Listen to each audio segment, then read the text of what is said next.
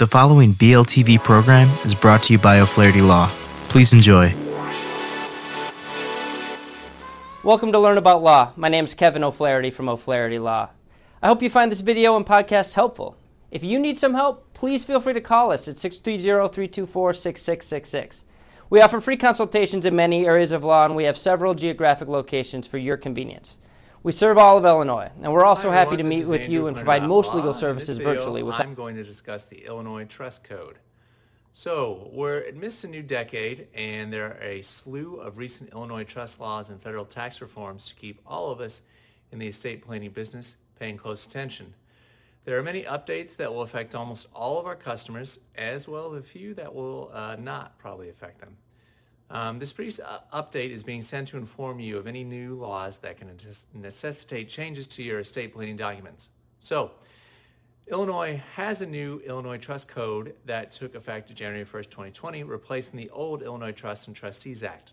Although the Illinois Trust statute has been rewritten in its entirety, the following are some of the clauses that should be included in most clients' wills, trusts, and powers of attorney. A trustee must also give trust accountings to the trust's remaining beneficiaries, which is a new provision, e.g. the trust. Uh, the trustee would be required to provide children with trust accounting showing them how to, the surviving spouse is using the trust funds.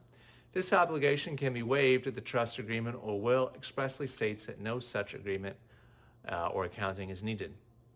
Two, you can allow your agent under your power of attorney for property to make any or relevant amendments to your trust agreement while you are alive, but unable to act for yourself if both the trust agreement and power of attorney for property expressly say so.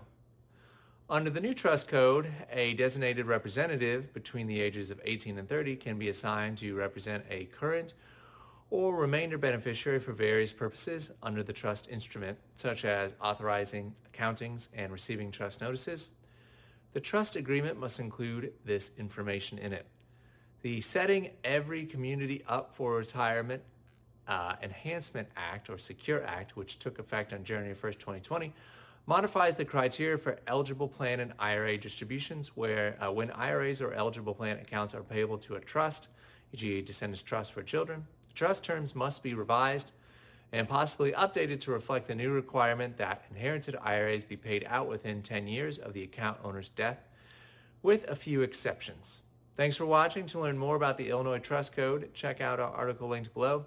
Be sure to leave any questions you have in the comments and subscribe for more legal content daily. Hello again, this is Kevin O'Flaherty from O'Flaherty Law. I hope you enjoyed the video and podcast. If you did, we'd love it if you'd subscribe to our channel. If you need legal help in this or any other area of law, please do not hesitate to reach out and schedule a consultation. Most consultations are free and all can be conducted remotely if you'd like. Please email us, book online, or call us at 630 324 6666. We have many locations for your convenience and we serve all of Illinois. So thanks again for watching.